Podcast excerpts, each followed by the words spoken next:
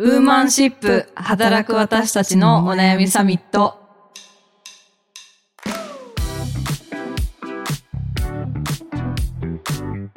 皆さんこんにちはニュースピックス 4E の中道香です川口愛です。お久しぶりです佐藤由美ですはいこの番組はニュースピックス 4E がお届けする次世代を担う女性がリーダーとしての一歩を踏み出せるように女性に関する主要ニュースやリアルなお悩みについて語り合う番組ですはい。よろしくお願いいたします。はい、まあ、番外編的な感じでの、はい配信なんですけれども、まあ、本編に入る前に一つ嬉しいニュースをご紹介させていただきたいなと思います。速報。速報？はい、Apple Podcast が選ぶ Shows We Love 2023にこのウーマンシップを選出していただきました。ありがとうございます。どんどんどんどんパすごいいや我々が一番びっくりしている、すごいよね。だってさ、10番組だよ。うん10番組のうちの一つだよ。すねごいよいやね。本当に今ね番組はすごい増えてますしねうん。ありがたいことです。本当あのリスナーさんとかもね、やっぱりこういうふうに盛り上げてくださったからこそ、ね聞いてくださる皆さんのおかげですね、はい本当に。そうそんなあのショーズ We Love の2023ということで、2023年の今回あの総まとめとして、はい。振り返りで気になったニュースであったりとか、あとあのこの番組のウーバーシップの方で人気だった回についてをちょっとあのまとめて振り返って語っていきたいと思います。では早速今年の印象に残ったニュースのお話なんですけど例えば2023年にあったニュースだとまあなんかあれですよね毎年恒例ですがジェンダーギャップ指数125位、ねさらに順位を下げてえ。ねえ。これなんか100位より上になる日が来るのかな？ねえ全然なんか上がる感じがしない。あ、うん。そうそう146カ国ですからね。そうなんですよね。まあ日本も頑張っているとはいえ他の国のスピードがやっぱり速いっていうところとあとなんかこう細かくねしいろいろ見ていくと教育とかね安全健康とかそういうところはこう高いんですけどやっぱりこう政治関連とか経済関連のところで低いとかはい。細かく見ていくといいところもあるんだけれどもやっぱりまだまだなところもありますねっていうようなところがありましたね。そうですね、うん。課題は結構ねこう、まあ、対策すればこう上げられるところそうですねではあるんですけどまあ、時間がかかるとかはね、うん、あるかもですよね。とまたこれもランキング系ですけど日本7年連続ワースト2女性の働きやすさ29カ国中というこれも ランキングのあんまりよろしくないというかちょっと悲しいニュースでしたがうん。これはあれですね。あのイギリスの「エコノミスト」っていう雑誌ですね。うん。が発表した、えー、と先進国を中心とした29カ国の、えー女性を対象にしたランキングですね。上位は北欧諸国。まあうんね。どうですか？働きやすいですか？お二人とも日本。ちょっと海外との比較難しいかもですけこうね難しいですね。難しいところですよね。自分が働きやすいと思っている環境ってでもなんかよくよく考えていくと実はそんなに働きやすくないのかもしれないしとか。うーん。そうですね。なんか職場環境の話だけでもないそうですねですね。なんかまあ私たちの身の回りでもこう職場としてはまあまあ働きやすい環境と言われてるけど、やはりそのお子さんが小1になって小1の壁がやっぱりちょっと乗り越えきれずに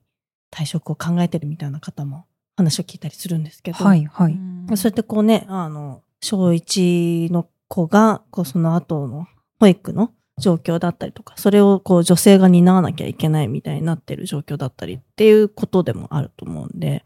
なんかまあ職場環境だけでもないのかなっていうところでいくとなかなか改善道長いなっていう気はしますようね。んうんただあの嬉しいニュースもね、はいございました。ノーベル賞ですね。ねハーバード大学教授の、えークラウディア・ゴールディンさんが男女の賃金格差の分析でノーベル賞受賞ということで。ノーベル経済学賞ですね。え、うん。うん。ゴールディンさんの書籍もかなりこうこのノーベル賞効果が分かんないですけど、まあ、すごい話題になって、ね。うん。愛さんも読んでましたよね。はい、今ねまだね結構情報量が多いのでうんうん。少しずつ読んでいるんですけど、その働く女性の、まあ、働き方とかキャリア選択みたいなのをこう年代ごとにねこう分けてなんかこう特徴とかを挙げながらなんかこうはいはい。傾向とかを分析していらっしゃって、で本当にねもうなんかマイページマイページもう線を引くぐらいの勢いなので、うん。今読むのにめちゃめちゃ時間かかってるんですけど。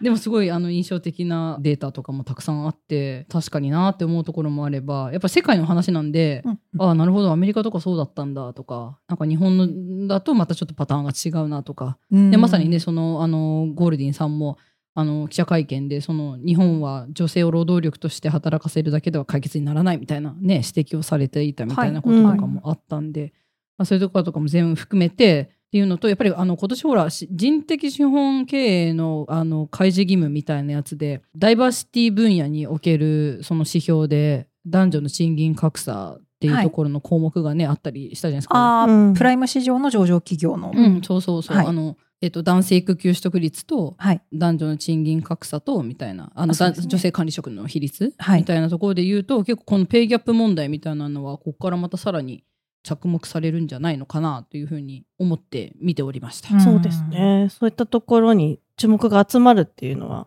いいところですよね。うんまあなんか文章内で日本の出生率についてゴールディン氏は短期的にはとても難しいと思うと明言。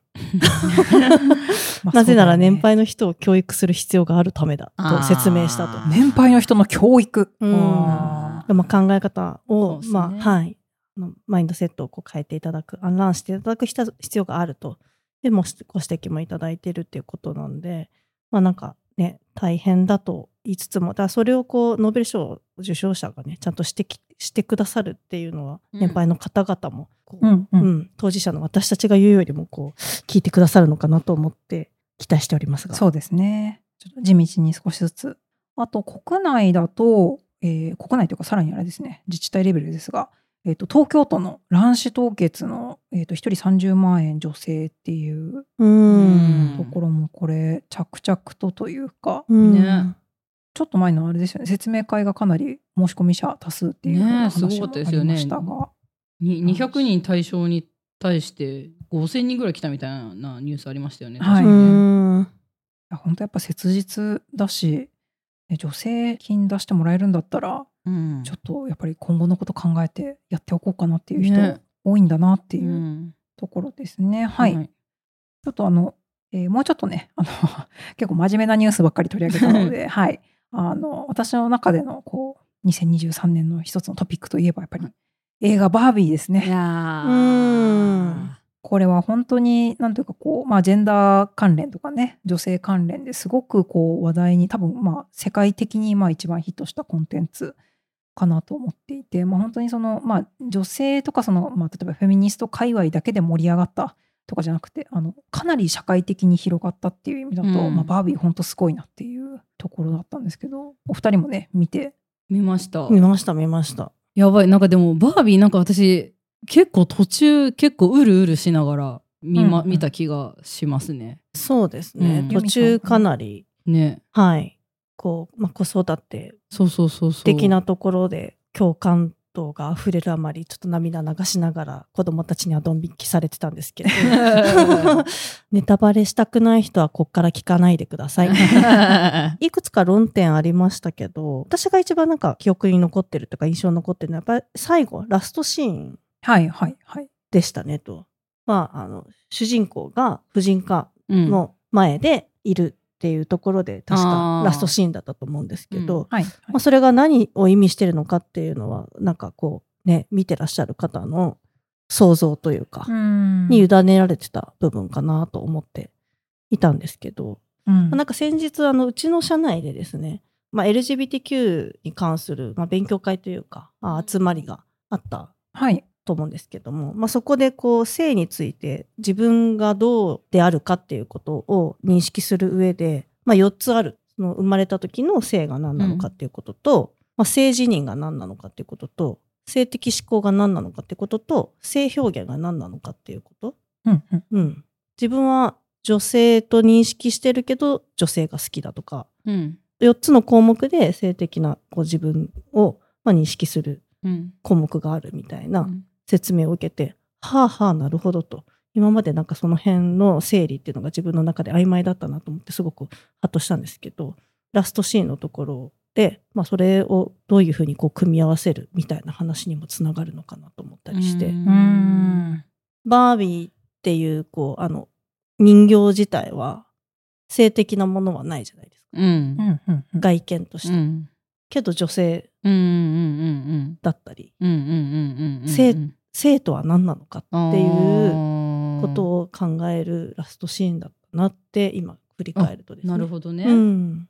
なるほどなるほど。ちょっとそういう視点でもう一回見てみようかな。えーあとはそうですね。あの、このウーマンシップの方での人気回もちょっと2023年バージョンということで振り返りましょう。えっ、と、第1位がですね、さすが、えー第38回のゲスト、クロニクルの村さんの回ですさね。すが。おじさんの話はコンテンツになってないという感じで、ここはあの私とユミさんでね、野村さんゲスト会で話しましたね。さすがの分析でしたね。ね。えいろんなねはいちょっとあのおじさんって何ぞやっていうところの話とかもしているのでちょっとぜひまだ聞いてない方はお聞きください。あとえっ、と2つ目2番第2位ですね。えっとこちらもゲスト会で、えっと、青木壮さんに来ていただいた。両立なんてできない仕事と家庭のバランスは偏ってもいいというのこれもかなりあの再生していただいていて、まあ、これはね本当青木さんのこうご自身の経験がかなり詰まった回でしたね。そうですね。原体験、実体験があるからこそ、あの、聞いていただいている方にも、こう、共感度の高い、かつ、こう、聞いてくださる方が少し心が軽くなるようなうん内容が詰まってたかなと思いますね。もう本当にもうすごいですよね青木さんって本当に。あめちゃめちゃそうですね。でもなんかこうバリバリにこう、まあ、バリキャリ的に働いたからこその今のこの価値観とか、うん。なんかこうワークライフバランス取らなくてもいいと思ってるみたいなお話とか、そうすごくなんかこう説得力があるなっていう、そう感じでした聞いてて。うん。いやーでもやっぱすごいですよ。シングルでね子育て2人お子さんねはい、お子育てながらやりきるって相当大変なことがあったんじゃないかなと思うんですけどうんあとやっぱりこのテーマがこう第2位に入ってくるっていうねやっぱり私たちとしてもこのワークライフバランスっていうのはもう、ね両立っていうのはもうね永遠のテーマだなというねそうですね。気がしております。はい。で、続いて第3位ですね。第23回のリスキリングと産後の不安。こちらも結構再生されてましたあっね。たね。あっ産休 中にたねリスキリング産休中にリススキリングしなさいみたいなこ。とをなんか私ちょうど3000でなんかこのニュースでわーってなっててえーみたいな。いや無理だしみたいなふうに思った記憶がありますね。これね、そうでもなんかまあ捉え方はね、いろいろというか、まあなんかリスキリングをそ、まあ、奨励しますよっていうまうん。あスタンスはいいと思うんだけどね、みたいな話とかもね、うんしましたが、まあ実際どうですか、産後になってみて、愛さん。リスキリングは無理だよ。いやー、なんか。まあでもね、この間、徳也さんうん。はい、エコがフォワードの。はい、エクフォワードのゲストにお越しいただいた時も、うんその子育てって一言で言っても本当に千差万別で、お子さんの個体差もあるし、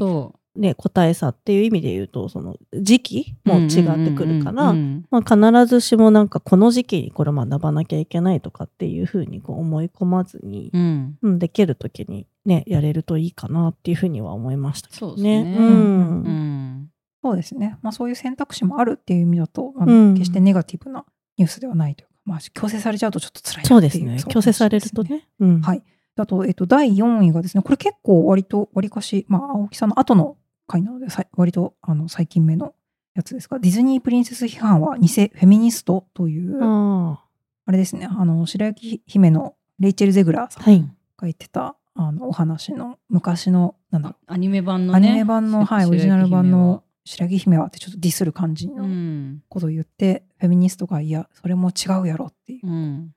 話がございまして、愛さんもね、かなり本とか持ってきてくれて、そうですね。うん。このなんかあのこういうでもやっぱりねアニメとかドラマとかそういうこう作品とかこう表彰されるものの影響ってすごく大きいうんから、なんかそそれこそそのねジェンダー系の課題ってこう教育とかそういうこう小さい頃からの刷り込みみたいなのもね非常にあるって言われている今、まあ、こういうディズニー系のねプリンセスとかのあり方も今ちょっと変わってきてるけど、まあ、そういうこう旧来的なあの思想みたいなところが、まあ、じゃあなぜ反映してされてるのかとか、えなんでじゃあそういう風な作品になったのかみたいなことをまあ深掘って考えていくと、まあ、作り手のこうね、あの成長背景だったりとか作り手のその環境みたいなところうん。も大きく影響しているし、まあ、その当時の社会課題みたいなこともね反映されてるってことですよねっていうところで確かお話をした記憶がございます。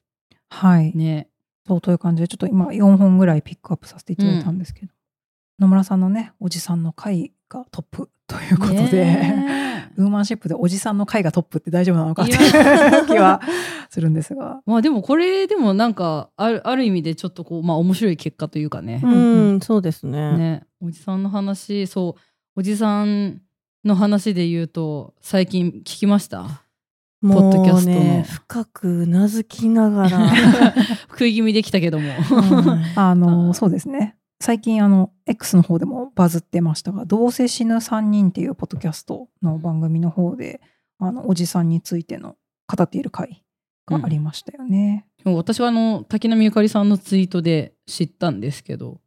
あの簡単に紹介すると、はい、まあ、今一番聞いてほしい男性3人語りのポッドキャストおじさんの孤独の話からおじさんだって辛い話に行くかと思いきやそれはホモソーシャルがディスコミュニケーションそのものであるがゆえの孤独でしょと解像度と理解度高すぎでこれフィクションってなってるレベル尊しいというようなツイートをね 拝見しまして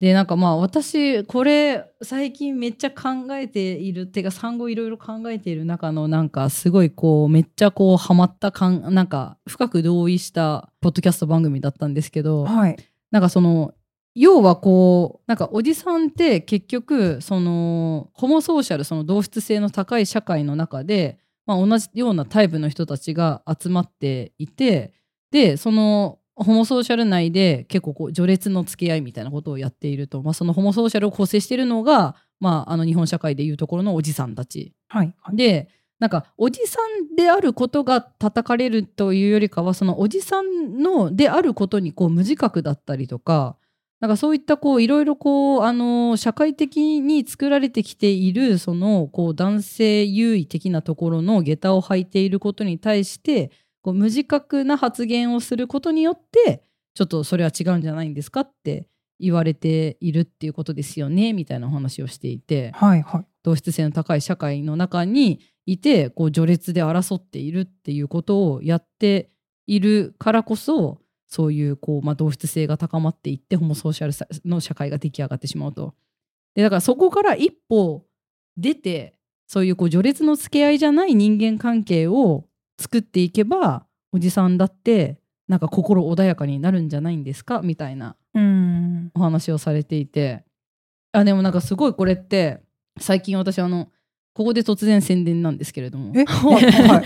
えっとウーマンシップニュースピックス 4We のあのトピックスというですねあの、はい。ニュースピックス上でもうコラムみたいなのが読めるんですけどそのニュースピックス 4We であのトピックスというものを始めたのでぜひあのリスナーの皆さんあの概要欄にトピックスの詳細について貼っておくので、はい。ぜひそそこちらもご覧になっていただければと思うんですがなんかそのトピックスでなんで女性管理職が増えないんだろうみたいなことを、まあ、考えましたみたいな話をしたんですけど、まあ、めちゃめちゃ理由って、まあ、たくさんあるし本当になんかそれこそ、あのー男性育休取得率の低さとか、まあ、女性自身のこうモチベーションとか、まあ、そもそもなんかあのいろいろあのライフステージにねいろいろ左右されてしまうからっていうところもあるんだけどその中で私がそのどうせ死ぬ3人のおじさん論を聞いてで女性管理職の低さみたいなこととかをの共通性があるなって思ったのが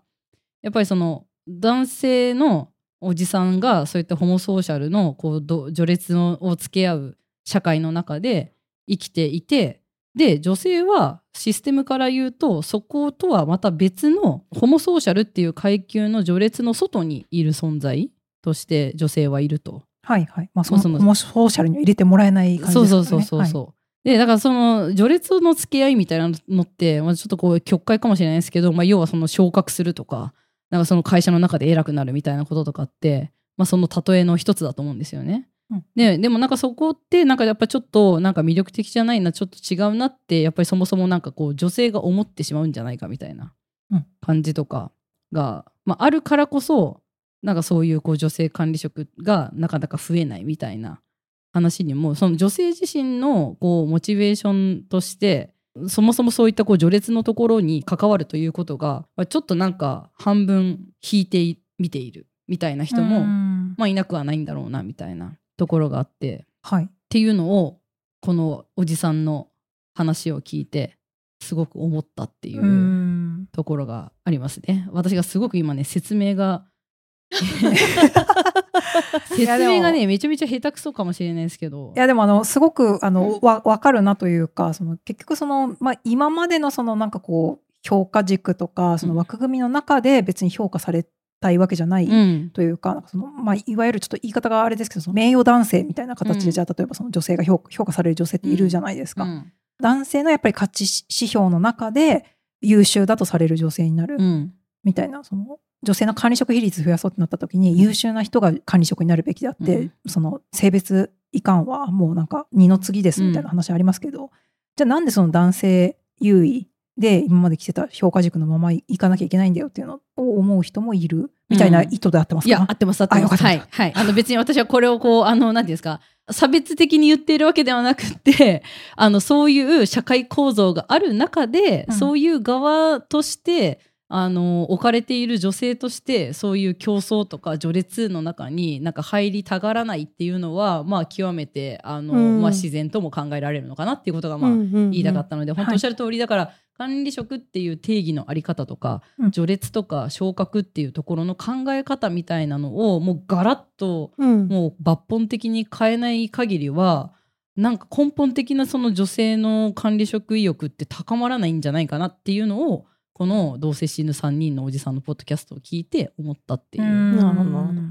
もう枠組み自体がもうちょっと違うっていう感じですね。んっていうことにつながるんじゃないかなと。まあそうですね。でもなんかい今のその社会システムみたいなこと自体、OS 自体が今もうね、うんかなりこう破綻しつつあるっていうことを、どちらかというとこう便益をあの得られるうん側にいる方からうん。ちゃんとこう構造化して俯瞰してこうなんか話されていることが本当すごい素晴らしいなって思ったしなんかその中で結構なんかいいなと思ったのがなんかそれ自体を反論しないのは片棒担いだようなものだっていうふうにあうん。3人の中の1人がおっしゃってて、登場されてる3人はそその序列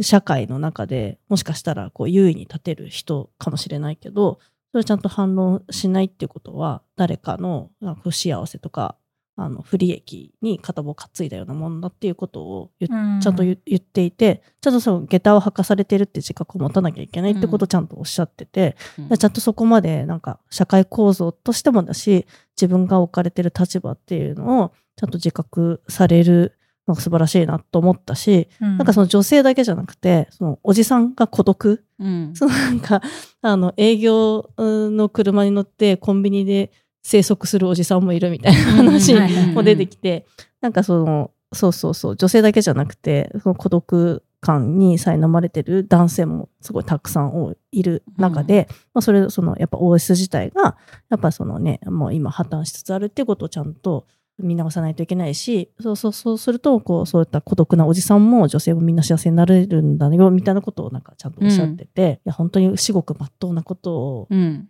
ちゃんと言語化してくれてるなと思って。そうですね。うんうんいやもう本当にその通りなのとちょっと本当にあのぜひ私が今すごく言葉が下手くそで言語ができなかったので ぜひ皆さんにトピックスの記事をそうですね見ていただきたいんですけどいただきたい。はいどういうこと？ってなった人は、はい。あのちょっそうですね。とトピックスも読んでもらってどういうこと？ってなってます。あのこはいの同性死ぬ3人の本当あのおじさん会2回あの出ててあのうん。滝波先生もねあのすごいこう解像度高すぎとか書いてましたけど、うん本当にあの逆なんかなんでこれ当事者とされるおおじさん的なポジションでここまでねなんかこうそう考えられるのかって本当にすごいうん。あのすごいなってたシンプルにすごいので、すごかたちょっとあのぜひまだあの聞いてないっていう方は、はい。多分番組チェックしていただければと、はい思います。めっちゃめっちゃどうせ死ぬ3人さんの宣伝している。いやすごかったです。なんかコラボしたいいぐらいですよね。ねめちゃくちゃ面白かったねすごい面白かった。はい。でそんなまあいろいろあった2023年いろいろあったね。な感じですけど、愛さんは出産されましたしね。ねえ。本当に2023年子供を産みました。うん。おー、はい。そうですよね。一番のビッグニュース。いやマジでいや本当にこんなに世界が変わるとは思っていなかったけれども楽しいよ、やった ーそれはよかった。うん。ちなみね、に来年大きく動きそうなニュースとかって。ニュースねあの夫婦別姓訴訟がねまたそうですね。うんうんうんうん。また注目されそうな流れがあるとか、そうですね。うん。来年なんか私もなんかちょっとこう、もう来年はもっとあのワクワクするニュースとかいっぱいあるといいなとか思って、うん。あのなんか来年のちょっと出来事みたいなのをちょっと調べてみたんですけど、おいいですね。えっとですね、鴻宮裸祭りってご存知ですか？どうしたそれ？どうした 愛知県であるあの本当にあのふんどし一丁でこうあの男性たちがこうわっしょいわっしょい過激なお祭りなんですけどここにですねなんと来年から女性が参加できるへことになるっえ。ていう、今まで裸男だけで1200年続いていた 祭りごとに女性が入るってなんか普通にちょっと危なくないのかみたいな心配ではあるんですけど普通にでも男性でも危ないだろうっていう話なので。で一応なんかあの、えっと、別に女性はふんどし1枚であの入るわけではないんですけど、うん。あのこういう女性参加っていうねこれもなんかこう世の中の動きを感じるはいニュースだったりとかあとこれはねあの具体的な動きは2025年さらに先になりそうなんですけどアカデミー賞の作品賞のき新基準で、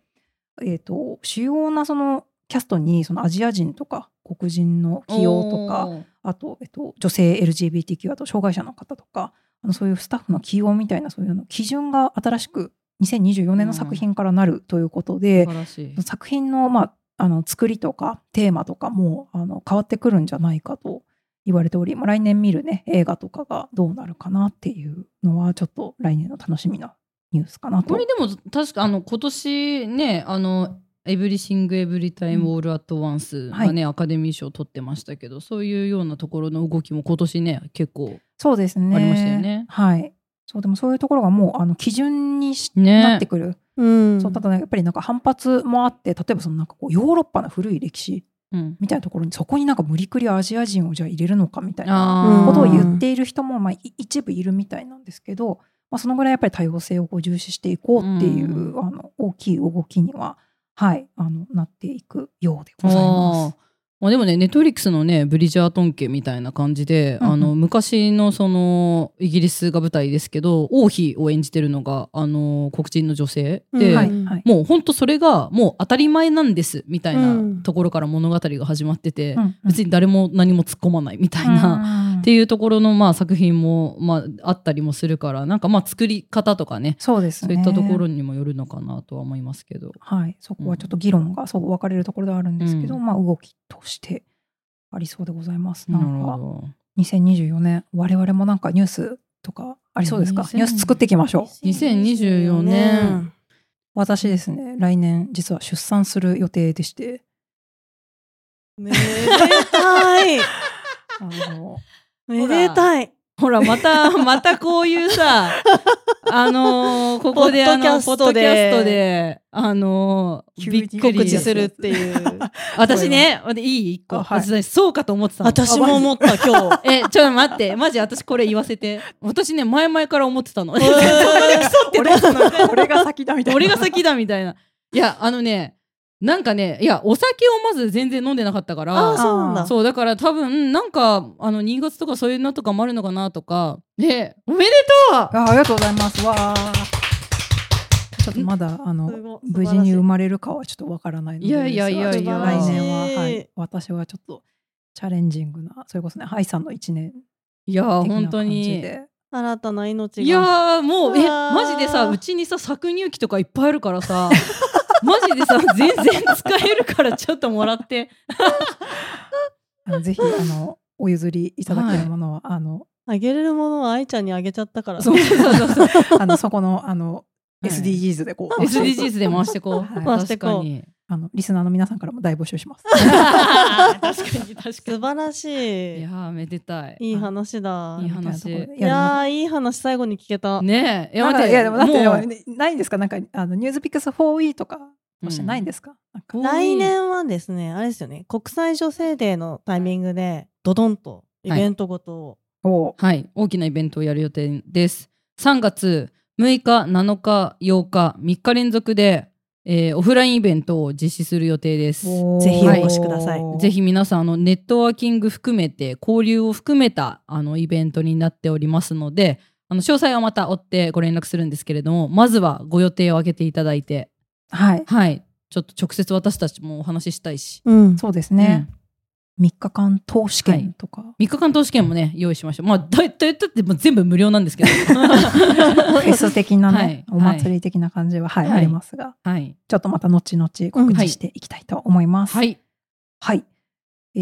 ーそれとですね、最後に皆様にちょっと重大というか、我々にとっては大事なお願い事を一つさせてください。えっと、第5回ジャパンポッドキャストアワードへの、えっと、投票が今、リスナー投票が始まっております。で、このリスナー投票で部門がございまして、上位10番組、このリスナー投票が多かった上位10番組があの表彰されるという仕組みになってございます。こちらにちょっとぜひ、あの、一人でも多くのリスナーさんに清き一票をはいいただきたいという、いや、本当に一人一人のね、積み重ねですからね。そうです、もう、はいまあ聞いてもらってるだけでも大変ありがたいんですが、こうん。こにちょっとぜひ、ちょっとあの、年に一回もう、あのね、金輪際ないぐらいのお願いなので、ちょっと、あのね、というのもですね、リスナー部門の投票の結構あのシステムが厳格でして、あのですね、番組名とを正式名称で入れなきゃいけないっていう。いや我々のこのウーマンシップ、ウーマンシップって言ってますけど、ウーマンシップ正式名称、ウーマンシップ半角空き、半角ハイフン、働く私たちのお悩みサミット、半角ハイフンっていう、あのめちゃめちゃめんどくさいすいません、あの番組名をつけてしまっており、これをですね、ぜひ皆さんに何とか正式名称で投票していただかなければならないということそうで、なんです。はい。何卒というお願いでございます。あの、そんなの手打ちしたくないよという方々も、ね、あの大半かなと思いますので、あの概要欄にあの正式名称もあのコピペできるように貼っておきますし、あの X の方にもコピペできるようにツイートしておきますので、ウーマンシップは大文字です。で、半角スペース開けての半角のハイフン。そして、働くは、あの働く、ひらがなです。開きます。もうわかんない、わかんない。そうですよね。わかんないですよね。なので、あのちょっとコピペできるようにはい。あのしておきます。ちょっとあの Spotify とかだと多分あの概要欄あのコピペができないみたいな仕様だと思うので、ちょっとあの我々の方でなんとかリンク貼ったりとか、うんいろんなところにちょっとあのコピペできるもう番組名だけをツイートするっていうことを日々やろうと思うので、日々ね。はい、ぜひちょっとあの一票だけ入れていただけるので、えーよろしくお願いします。はい。はい、ではそろそろお時間ですね。えーこの番組ウーマンシップでは女性に関する主要ニュースやリアルなお悩みについて時にはゲストをお呼びして語り合っていきます。お便りや、えー旧ツイッターこと X でハッシュタグウーマンシップでの感想もお待ちしております。えー概要にフォームを載せておりますので、ぜひこちらから送っていただければと思います。えーそれから、えーレビューもお願いします。Spotify は5段階の星の評価、Apple Podcast は星とメッセージを書いていただけます。リスナーの皆さんのあのお考えであったり、えーご意見だったりが励みになりますので、ぜひあのこちらもお寄せいただけると嬉しいです。はい、では今年ね、2023年もありがとうございました。本当に聞いていただいてもうね、あの体大事に。本当だねね。本当に寒くなってくるし、んそう、あったかくして。あったかくしてうんあったかくして、ストレスもダメよ。そう。本当に。なんか実家に帰ってきたみたいな気持ちになる。帰省かなみたいな。でも帰省シーズンですからね。うん。ちょっと皆さんお気をつけて。はいはい。いや、めでたい。はい、まあでもね、皆さんも体壊さず、良いお年をお迎えいただければと思いますね。はい。はいぜひ来年もよろしくお願いいたします。はい。良いお年を。良いお年をお